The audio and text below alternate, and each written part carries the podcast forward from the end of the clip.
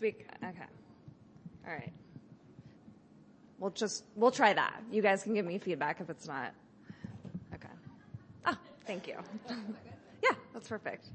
Um, yeah, so thanks to Leslie for asking me to speak. Um, I am the archives person for Living Sober. Um,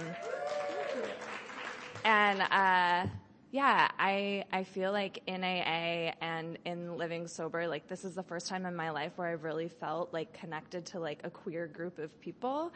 And it feels so good. Like even I was in the archives room right before this and I was talking to two women who have been coming to this conference for, um, like 30 years and just like hearing their, stories about what it was like back in the day and um, i don't know it just feels really special to be connected to that history and like the history of gay people and the history of um, women and um, yeah, I don't know, it's really special. So I'm I'm really grateful to be here. Um, my sobriety date is October 24th, 2013. So hopefully, if I don't fuck it up, I'll have six years in October. Um, and yeah, I uh, I grew up in the Bay Area. I didn't grow up in an alcoholic family, but there's like a lot of alcoholism in my family, and I I definitely feel like for me, it, it feels like something that is like genetic, like in my DNA. Um, and that was told to me that maybe it was uh, genetic and that I should be careful, but obviously, uh, you know, here we are. Um, so, uh, yeah, so I, my childhood was, was pretty good. My, my parents were very loving. My dad, um, ended up passing away when I was around nine. And that definitely like changed my family experience. Like my mom, um, like I said, is uh, I never experienced her to be an alcoholic when I was growing up, but she definitely like after my dad passed away, like was doing definitely the best that she could. But I felt like it really created this space where it was like very sad in my house. And like that's the moment that I remember being like, I like don't like that. Like I don't want to feel sad. I don't want to feel uncomfortable. Like I want everything to feel good all the time. And I mean, I think that's as early as I can like identify where sort of like those alcoholic type feelings, um, kind of came into play. Um, yeah, so I started, um, I started doing drugs actually before I ever started drinking. Like I was a little bit of a late bloomer when it came to the alcohol piece, but the meth piece kicked off pretty quickly for me. Um, I like, I, I grew up in the Bay Area, so like there was like definitely a very thriving like rave scene here in the early 2000s, and I'm assuming before that, but I wasn't really around for that. Um, but like, yeah, I started going to those parties and doing ecstasy, and then that like, really sort of um, transitioned into like a much darker vibe of like doing meth and like really scary places with like people that were like in their 40s and 50s and um, yeah i don't know. Like uh, i think um, i just as a teenager like i just craved that feeling of of yeah, wanting to control exactly how I felt and wanting to feel good all the time. And then I think that's where I learned like, oh, I can manipulate people to like get what I want and to get drugs and to, and I'm willing to put myself in uncomfortable situations to like, as a means to that end, right? Um, so I actually stopped uh, doing meth when I was in my later teens, and I was like a daily user. Um, but like a bunch of shit happened. Like my my mom tried to send me to rehab, which was like a bummer. Um, and and I was like, I'm moving out, uh, which I did. Uh, but anyway, like through a, a very a, a series of events that occurred, like in my late teens is like when I started drinking, and immediately when I started drinking, I was like, this is incredible. Like you can get it so much more easily. Like you don't have to do like weird stuff to get it. And like, and I just loved the feeling. So like from, from the time I started drinking, like I remember when I very first started drinking, I was drinking like a fifth of vodka every day. And I remember being like, I'm, this is much more, this is much more of a healthy choice. Um, because I was like eating and like, you know, I don't know. I just, I didn't identify it as at all strange that I would like go to school and drink all day and like sometimes throw up in the afternoon and then continue to drink and then go to bed. Like, um, so, uh, I ended up, um, going to SF State for college. uh, and uh, and I don't know, like my twenties. Um, my 20s were a bit of a blur, as I'm sure many of you can relate.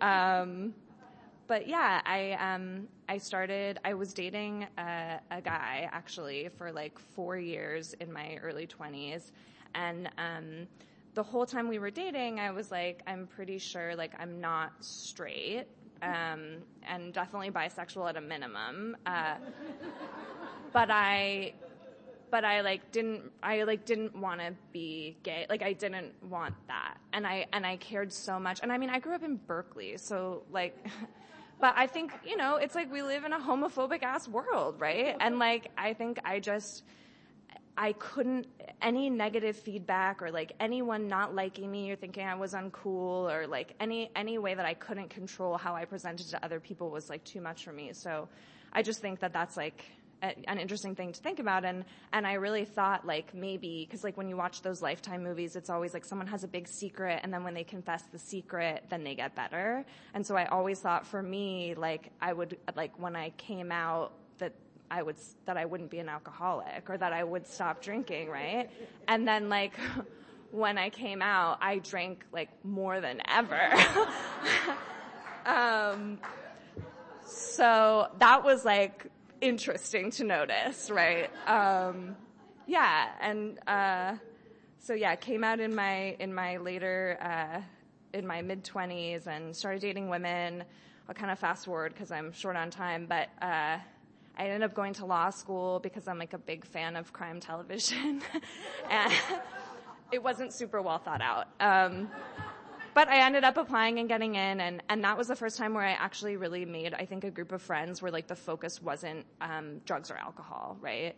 And I like, I, it was um, incredible because I had this group of friends that I felt like really cared about me and like had these connections that I had really been looking for, I think. Um, but I, uh, but it also highlighted like how different I was than those other people. Because it's like right when you're hanging out with a bunch of people that are getting fucked up all the time like you don't stand out. And i definitely like uh, my friends like did drink a fair amount because we were you know younger and whatever but but my drinking was definitely like noticeable and and I think it was like around that time like I already knew I was an alcoholic. Like I was I I mean I would drink in the morning. I would hide bottles like all this stuff. I was like I feel like people don't do that that aren't alcoholics. That was just my opinion.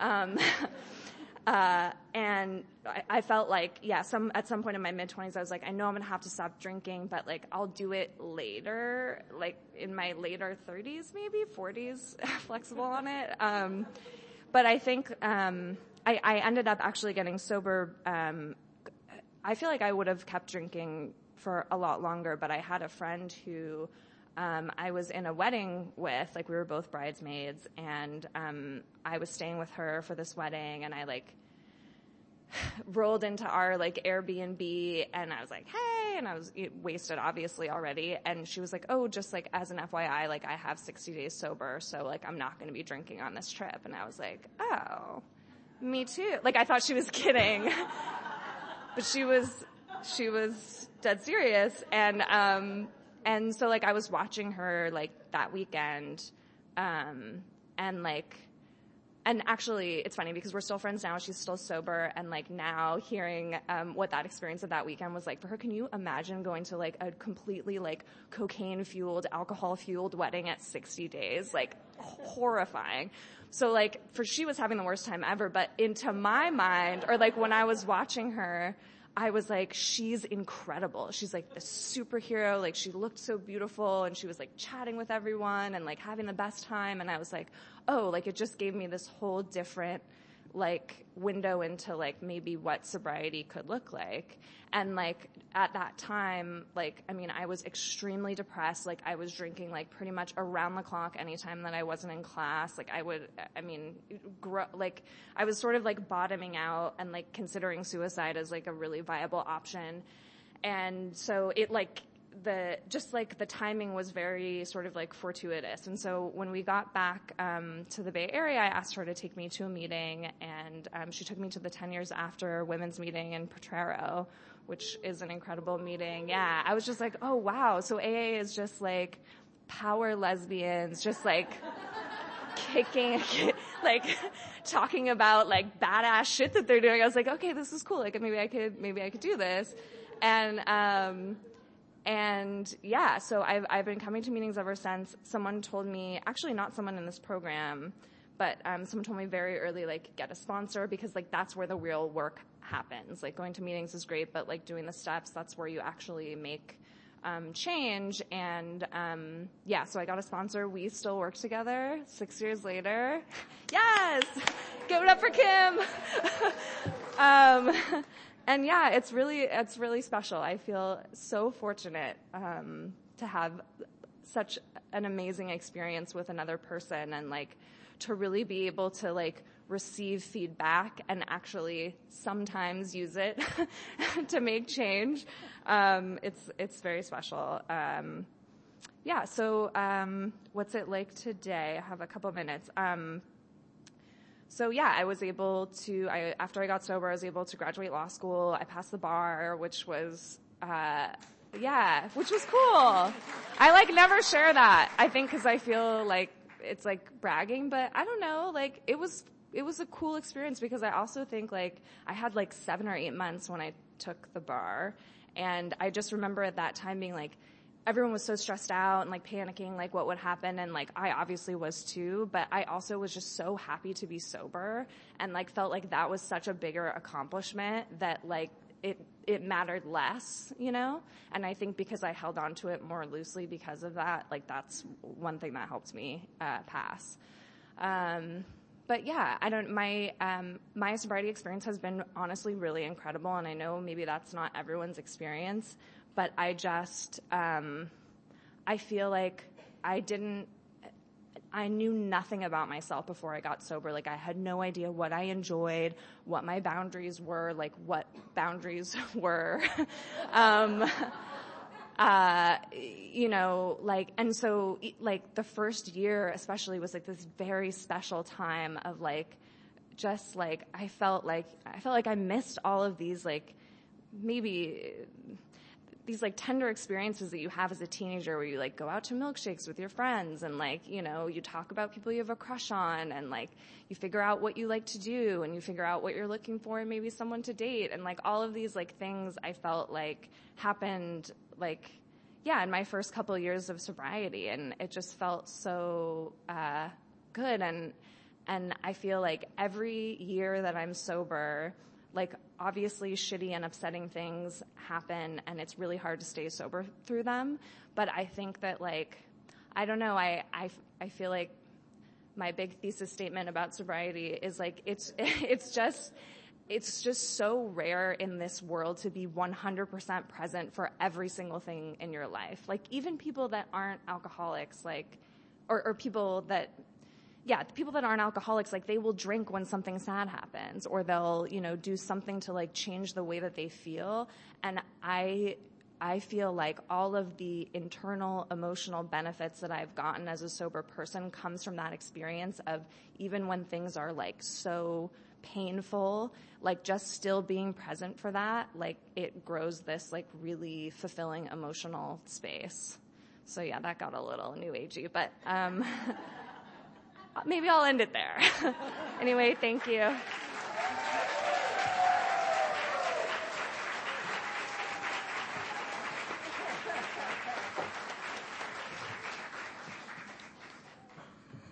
Thank you, Nora. Uh, Jan, are you next? Yeah. And help me, uh, please help me welcome Jan.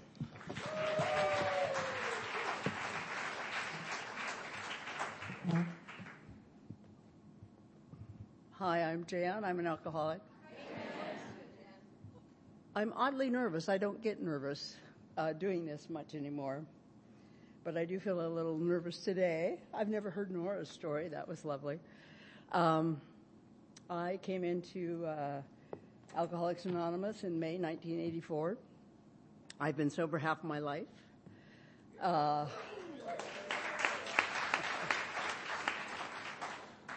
I probably wouldn't have a life if I hadn't gotten sober. Uh, I uh, I grew up in a family that, for no particular reason, moved around the country. We weren't in the military.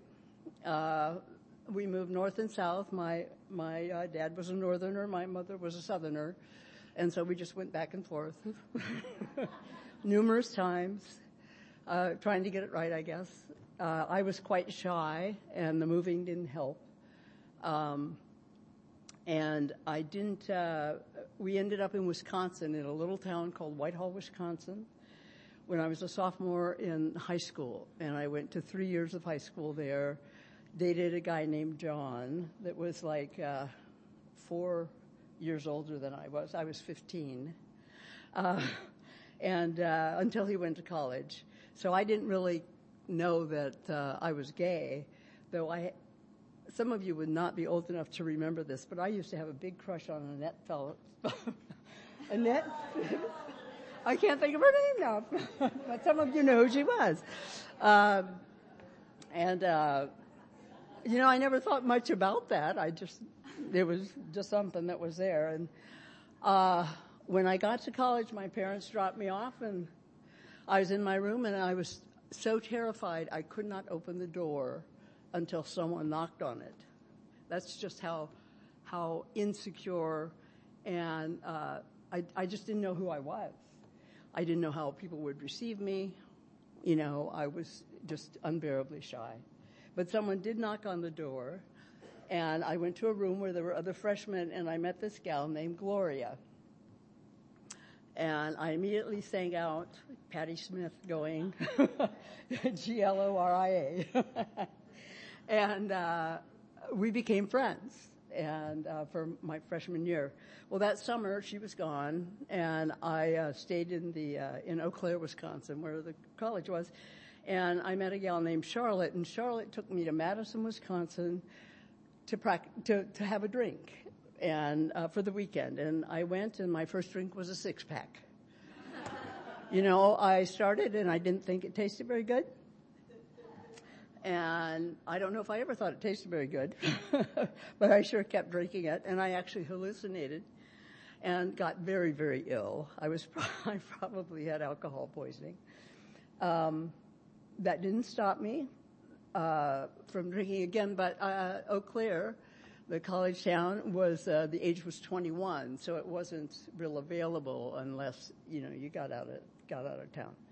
So my drinking didn't really escalate so much at that time. Uh, it wasn't that I didn't get drunk again, but uh, I just didn't have the opportunity.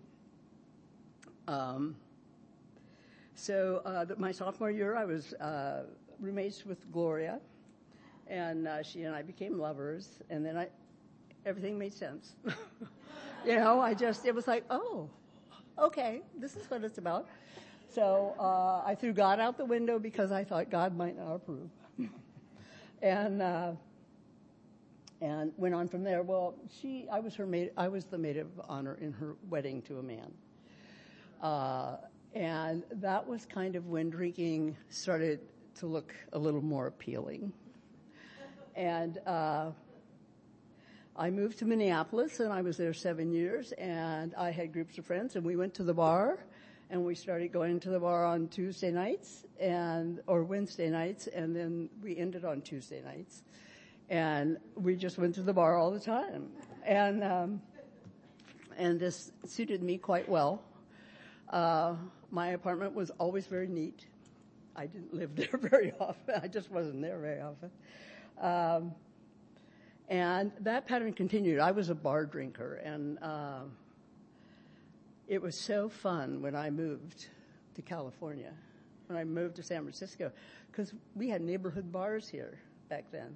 We had Maud's and Scott's and Pegs and all these different places, and um, I was kind of a Scott's girl. That's where I went for a while, and on a pretty much daily basis. Um, I was working downtown uh, there finally came a day when uh, I would go to work in the morning. Uh, I w- the way I would, I would set an alarm, I would get up, I would put the kettle on for coffee because I think that's how I made it back then, and uh, then the kettle would scream, and that's how I got up and would get ready for work. Um, and then, you know, there just came a time when every day I'd go, well, I'm not going to go out drinking tonight. And of course, every afternoon, it seemed like a really good idea to go out drinking again. so that's just that was my uh, life as uh, you know as an alcoholic, and uh, I did lots of drugs during those times. Uh, they were never mine, but uh, they were pretty available all over the place, and um, so w- what started to happen was uh, my drinking started to not work anymore. I could drink a couple and I would be off my head drunk. Or I could drink lots and I felt stone cold sober. So um, that was, uh, I, I, was, I am, I'm very grateful for that actually, because I have no desire to go back out. There's nothing fun waiting for me out there. Um, and I don't know what would happen anyway. So getting sober, though I was scared to death to get sober and my shyness came back, uh, that's obviously left me. Since then, a lot of you know. Uh, and uh, I got a sponsor, a gay man named Charles Chambers. He, said, he, he died many years ago uh, from, from AIDS, but he was my first sponsor, and uh, I did my four step with him. And uh, the steps you know, the steps are the way to stay sober. And if you haven't done them, I hope you do them soon. And I hope you do them with someone you trust. Um, and I trusted him, and he he was uh, weaving, I think, while I told my while I told my four step.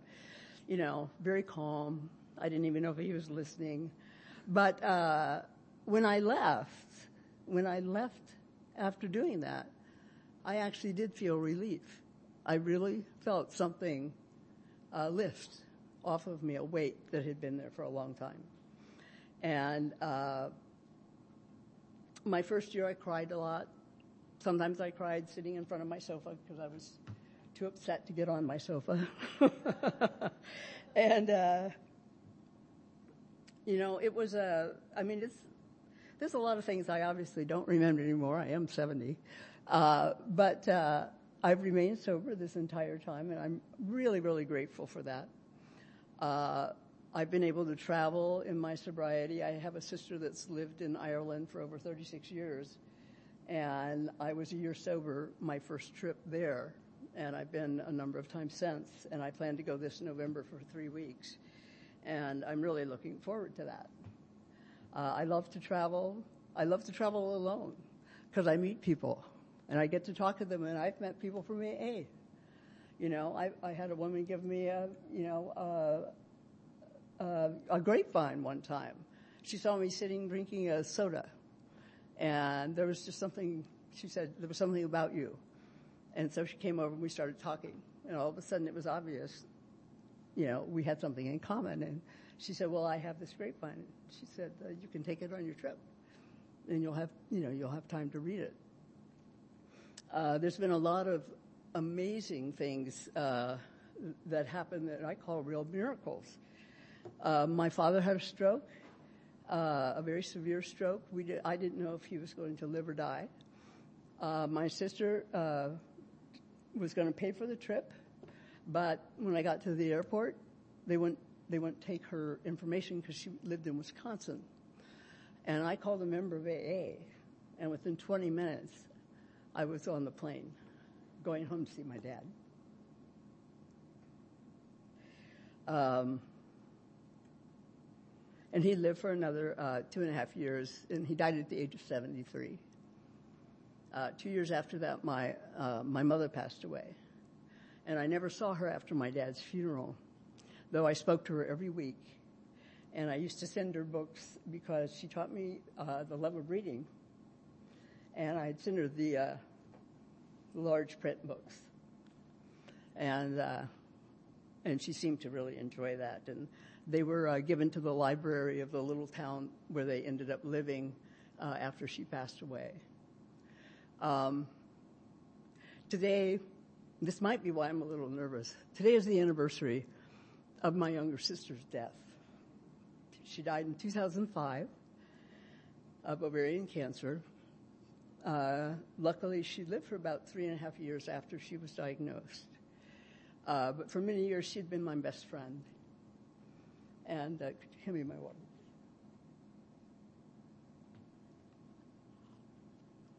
And um, so I just uh, want to give a shout out to her. She was a wonderful gal. She was not an alcoholic, uh, but she was adventuresome, and uh, and we had that in common. Um, I have two other sisters, a younger sister and an older sister, um, who I love uh, totally unconditionally. And the truth was, I had moved. You know, my alcoholism took me away from my family. Um, I was always too busy to go visit. I always had something to do. And uh, I can't believe the gift that I've gotten since I've been sober. Because uh, I just adore my family, and now I have, I have eleven, I have eleven nieces and nephews. They seem to have children. I now have eighteen grandnieces and nephews. Uh, being a single woman who likes to tra- travel alone, I get to meet them all. And when I get to Ireland, I'll be meeting three brand new ones that I've never met before. And the latest one that was born, uh, his name is Leo, and he has Down syndrome. And he's such a beautiful baby, and I'm just thrilled to meet him. Um, I really can't, I've had the honor of being the treasurer of Living Sober this year.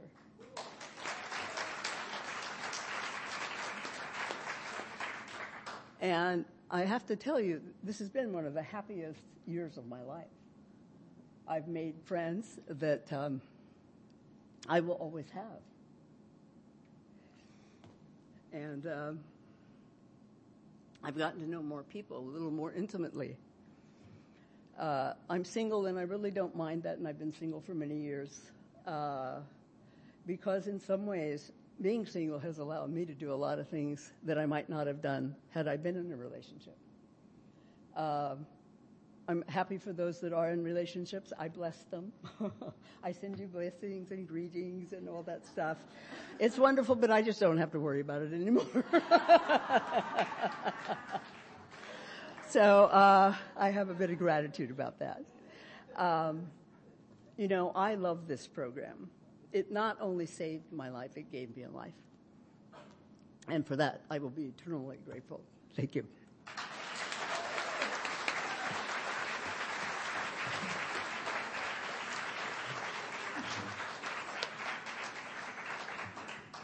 Thank you so much, Jan. Uh, all right, next up we have Samantha.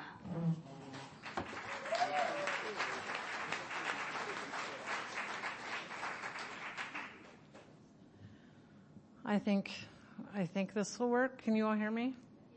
All right.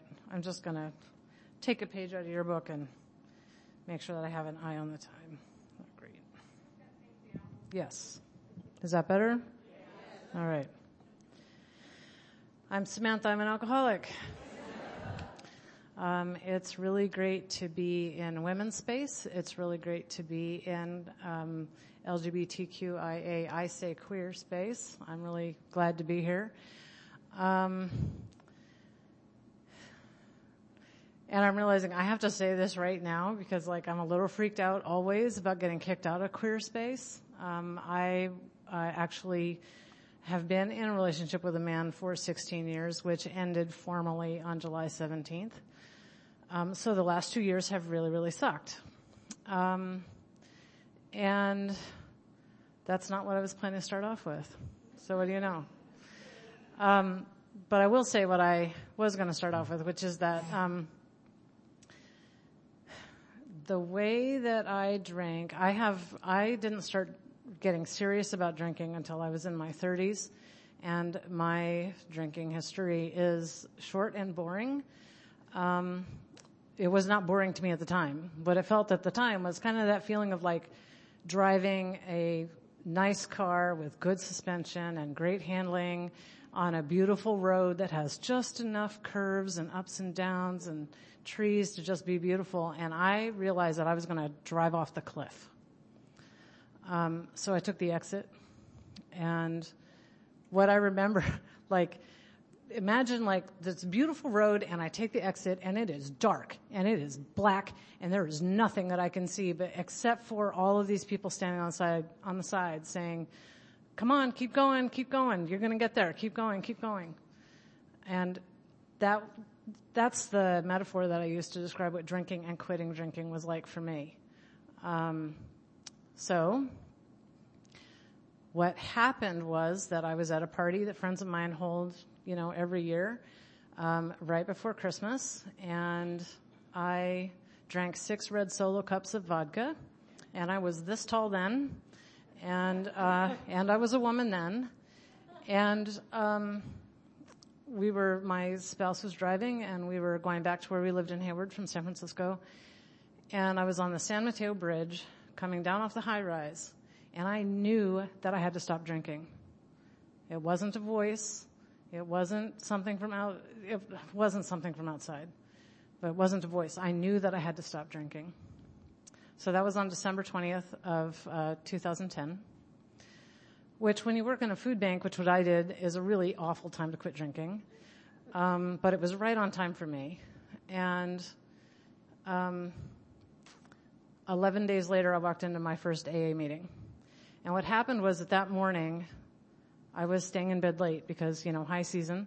And, um, and I was using my phone and I knew that the web address for AA in the East Bay is aaeastbay.org. I don't know, did not know then and don't know now how I knew that's what the URL was. And I found a meeting at the Rockridge Fellowship at that time was very close to Rockridge BART. And I knew exactly where it was because I used to park my car on that street when I lived in Montclair. So it was going to take me 25 minutes to get there and it was 40 minutes before the meeting started and I got out of bed, I got dressed, I went to my spouse and I really didn't want to tell him this, but I did. Said I'm going to an AA meeting and I ran out of the house and went up to this meeting and I walked in and there were 75 people in a room that was like less than half the size of this room. And that was my first AA meeting. Um, and I do remember, I didn't know that this is what I was hearing at the time, but the speaker was talking about the promises. And he said that a situation that always baffled him was honesty.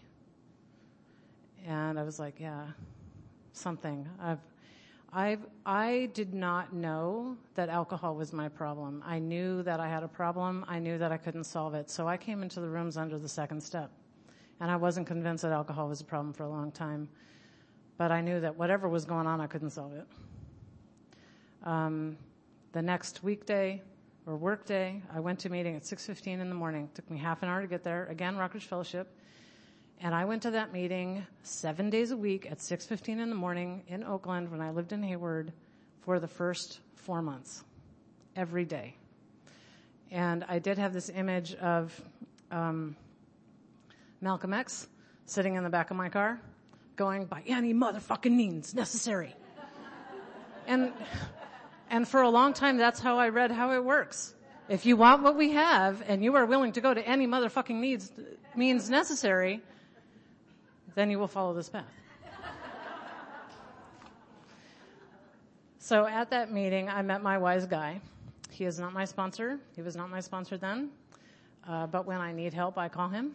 When I, when my sponsor is not available. Um, and he promised me that if I read How It Works every day, my life would get better. And I'm here to tell you, I read how it works every day and my life got better. That is the only promise that anybody has ever made to me that came true. The only one. And I say that being on the other side of having stood up in front of a bunch of people, told them I was going to be married to somebody for the rest of my life.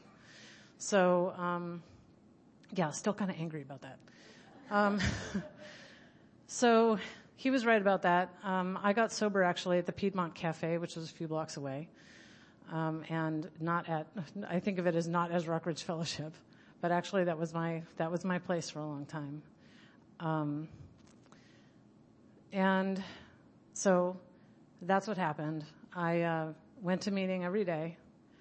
Um, I re-met a friend that I went to high school with super short version, it turns out he got sober two weeks after I did. Um, both of us thought the other one had been sober for years by the time that we uh, met. I met him at San Francisco airport. Um, and he is he is the my brother in sobriety. He is a brother in my heart. Um, so that's what happened. Um, what it's like now, um, I have. man, the way that I behaved before I got sober. So like, I was really angry all the time and I didn't know that. And I, um, threw things and I kicked things and I yelled and that was at work. Um, my partner, my spouse is a survivor of domestic violence, so I never ever yelled at him and uh, took all of that out at work. Um, would not suggest that. And then I quit drinking and you all took away my best and favorite coping mechanism and I didn't have anything else and I didn't have anything else for a long time. Um, the guy that I worked for at that time uh, is st- staying with me because of some craziness in his life. He's staying with me for a little bit now. And I was telling him this story and he said, and he's like the gentlest person ever, he goes, uh, it was a struggle for me when you quit drinking. I have told lots of people in the room about how I acted when that happened. I have not talked with him about it, and I sent him an amends letter yesterday. Um, telling him that I can't undo and I can't unsay the things that I did and said then, but I can tell him that my amends is that I don't behave like that anymore. Um, I haven't thrown anything in years, I haven't kicked anything in years, and I have mostly not yelled in a long time. Um, the the thing that I got when I came when when I was around for a while, and you know, I only quit drinking for six weeks. That was my plan. Like six weeks, I'm going back to my regular life. You know, this is eight and a half years ago. Um, I am no longer angry the way that I used to be. I am no longer afraid the way that I used to be. I don't get as angry. I don't get angry as often. I do not spread the misery. I have a friend who says the ism is I share misery. That was me. Um, and I don't, I don't do that anymore.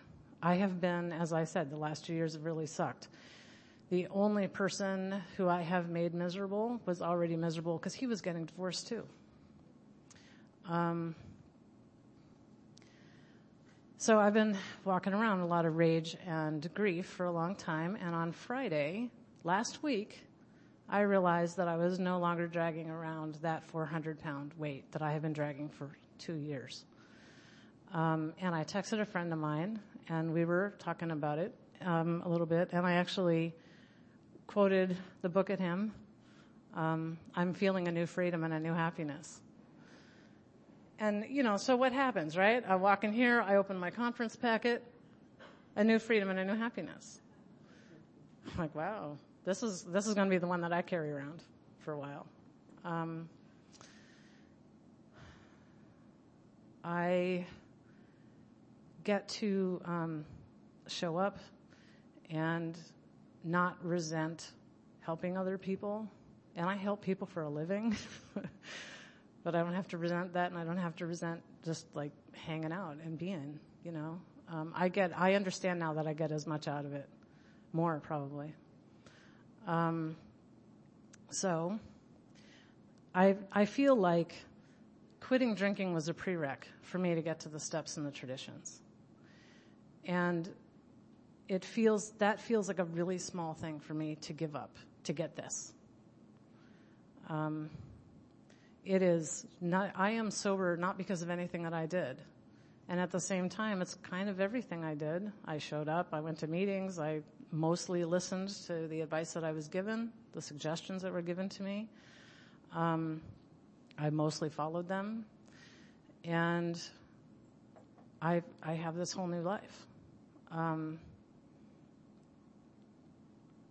and it's I can't tell you how nice it is not to be walking around in the rage that I lived in for, you know, however many years, you know, my most of my life. Um, so, anyway, I am happy and frickin' free. And, uh, you know, that's how I feel today. If this conference had been a month ago, this would have sounded a little bit different. Um, But this is this is how it is today, and I'm good with today. You all taught me, good with today. I only have to do today. So um, thanks for doing today with me.